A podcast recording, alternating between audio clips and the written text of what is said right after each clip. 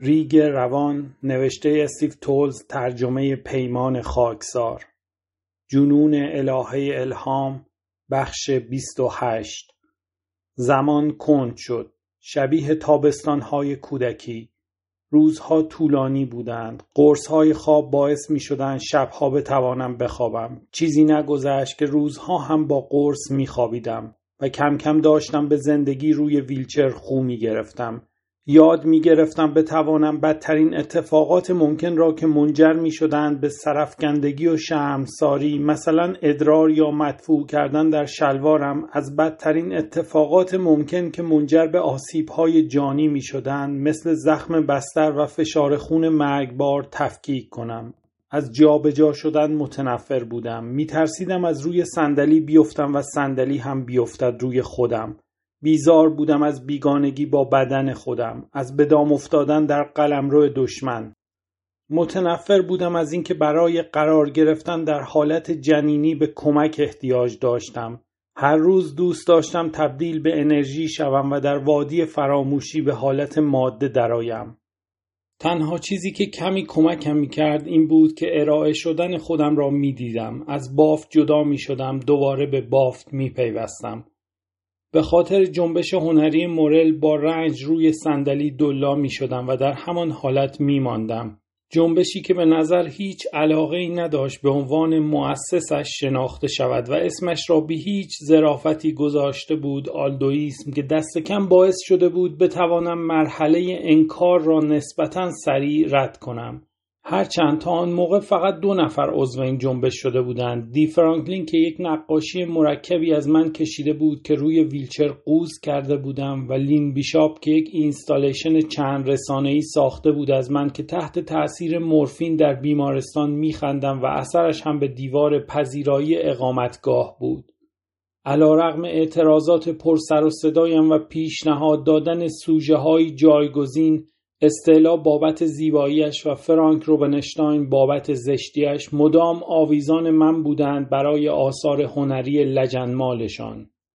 در هر حال نفرت سرشار از خشم تنظیم پیشفرز من بود. وقتی دیوانه ها را زنجیر می کنی باید انتظار دردسر داشته باشی. یکی دو بار از خانه رفتم بیرون. هر بار هم در جاده قبل از رسیدن به فروشگاه باران مثل سیل سرازیر شد. هر دفعه هم درد بالا و پایین پریدن های ناگهانی و ناخواسته به جانم نشست.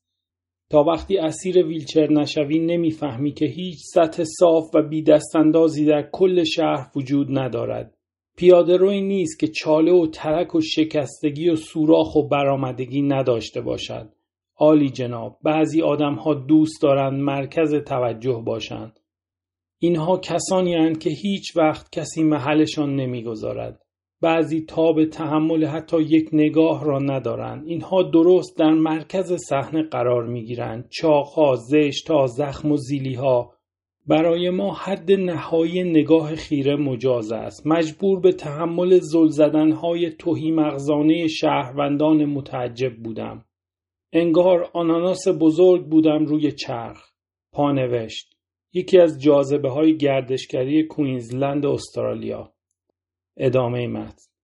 باید کسانی را تحمل می کردم که با پر روی تمام می پرسیدن آه چه بلایی سرت اومده یا خنده له کننده بچه ها یا منظره زنانی با اندامی شبیه ساعت شنی یا دویدن یک آدم یا کسی که از پله بالا می‌رفت یا دیدن صد آدم که چشمانشان داد می‌زدند خوشحالند از اینکه جای من نیستند.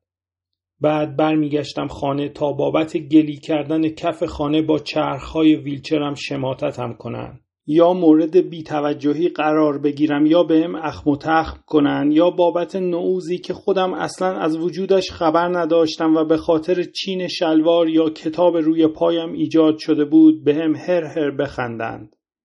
دیگر نمی توانستم یک کلمه با کسی حرف بزنم یا حتی بدتر محال بود گفتگویی را با کسی آغاز کنم که نهایتا به موضوع سقوط پرشتاب و رنج من ختم نشود یا سقوط و رنج دیگران. والدینی با کودکان ناقص، بچه هایی با مشکلات روانی، آدمهایی با اختلالات متابولیک و کروموزومی، کسانی که به سندروم بیگان پنداری عضو مبتلا بودند، کتک خورده ها و مورد تعرض قرار گرفته ها، بریده ها و به خود آسیب زده ها، کر و کورها، سوخته ها و از ریخت افتاده ها، بچه هایی با سندروم آسیب الکل در دوران جنینی، هر گفتگوی دیگری آنقدر نامربوط به نظر می آمد که انگار به شکل فجیعی توهینآمیز بود. کسی راجع به اسکلروز جانبی آمیوتروفیک حرف نمی‌زد یا فیبرومیالژیا چرا باید حرف می‌زدند و من که بودم حامی قصه بیماری های تحلیل برنده تازه داشتم اهمیت آمار را درک می کردم. حتی اگر احتمال ابتلا به یک بیماری نادر به قدری کم باشد که بتوان نادیدهش گرفت این احتمال صفر نیست. حتی احتمال یک دهم درصدی به این معناست که میلیون ها نفر شکنجه جهنمی را تجربه می کنند. پزشکان این میزان را قابل چشم پوشی می دانند. چرا این باعث عصبانیتم می شد؟ چرا هر روز صبح که بیدار می شدم دلم برای پدر و مادرهایی می سوخت که بچهشان را دم در پارکینگ زیر گرفته بودند؟ یا مادرهایی که کنار نوزادشان خوابشان برده بود و اشتباها باعث خفگیش شده بودند و اشاق پنهانی تازه فوت کرده یا فرزندان نامشروع به رسمیت شناخته نشده خیانتکارهایی در وضعیت نباتی دائم یا آدمهایی که هرگز نمی توانستند با کسی همبالین شوند چون دهانی نبوسیدنی داشتند یا اعضای خانواده ای که به ترتیبی نامناسب میمیرند یا اینکه همسایه ها چه میشنوند صبح روزی که جسد نوزادی که در خواب مرده کشف می شود چه کسی برای این زندگی ها گریه می کند؟ تمام اینها از تحملم خارج بود و تک تک لحظات هر روز احساس شکنندگی و استراب می کردم. یک روز از استعلا داشت برای همه تعریف می کرد یک بار که مشغول شنا در یک استخر صخره‌ای بودیم حفره مرا مکید و بردم توی دریا از شنیدن این داستانها درباره خود قدیمم خوشم نمی آمد. به آن آدم حسودیم می‌شد به اینکه چقدر راحت همه چیز را میپذیرفت لیام آمده بود و با خودش دخترش سونیا را هم آورده بود ظاهرا برای اینکه بتوانیم پس کلش را وقتی داشت پیامک میفرستاد ببینیم سر شام ویلچر من به میز نمی رسید و برای همین مجبور شدم در مهمانی بزرگ سالان پشت میز بچه ها بنشینم. لیام مشغول سر و کله زدن با مراد سابقش بود. بعد از مجادله طوفانی درباره ادبیات داستانی سر اینکه آیا قیر و پرندود کردن یک آدم عملی شاعرانه است یا نه هر دو در جریان این بحث به من اشاره می کردن. مورل گفت لعنتی لیام نویسنده صرفا کسی نیست که می نشیند توی یک اتاق و جان می کند کلمه جبون را در جمله جا بدهد.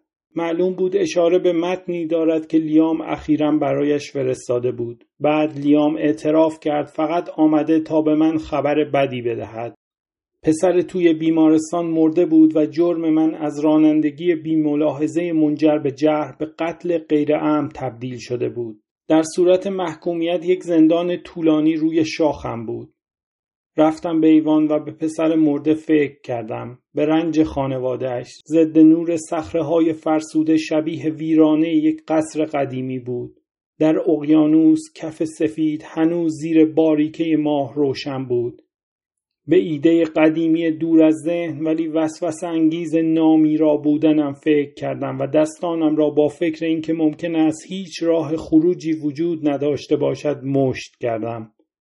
باد دریا بادنما را به چرخش واداشت و وقتی از پنجره باز شنیدم که میمی و استعلا دارند سر این دعوا می کنند که کدامشان ساعت سه صبح مرا برگرداند در این فکر بودم که زندگی آموزش اولیه است برای بهشتی حتی بیرحمتر. فکر کردم چقدر شیرین دو زن زندگیم دارند سر من می جنگند. تا اینکه متوجه شدم هیچ کدام نمی‌خواستن این کار را بکنند. دعوایشان سر این بود. باید می‌زدم بیرون. باید یک شب از این کابوس بیوقفه فاصله می‌گرفتم. کجا می‌توانستم بروم؟ فقط یک جا را بلد بودم. اگر دادگاه را خوش می آید برای شما تجربه ای را تعریف می کنم چنان هولناک که زهارم را یک شب سفید کرد.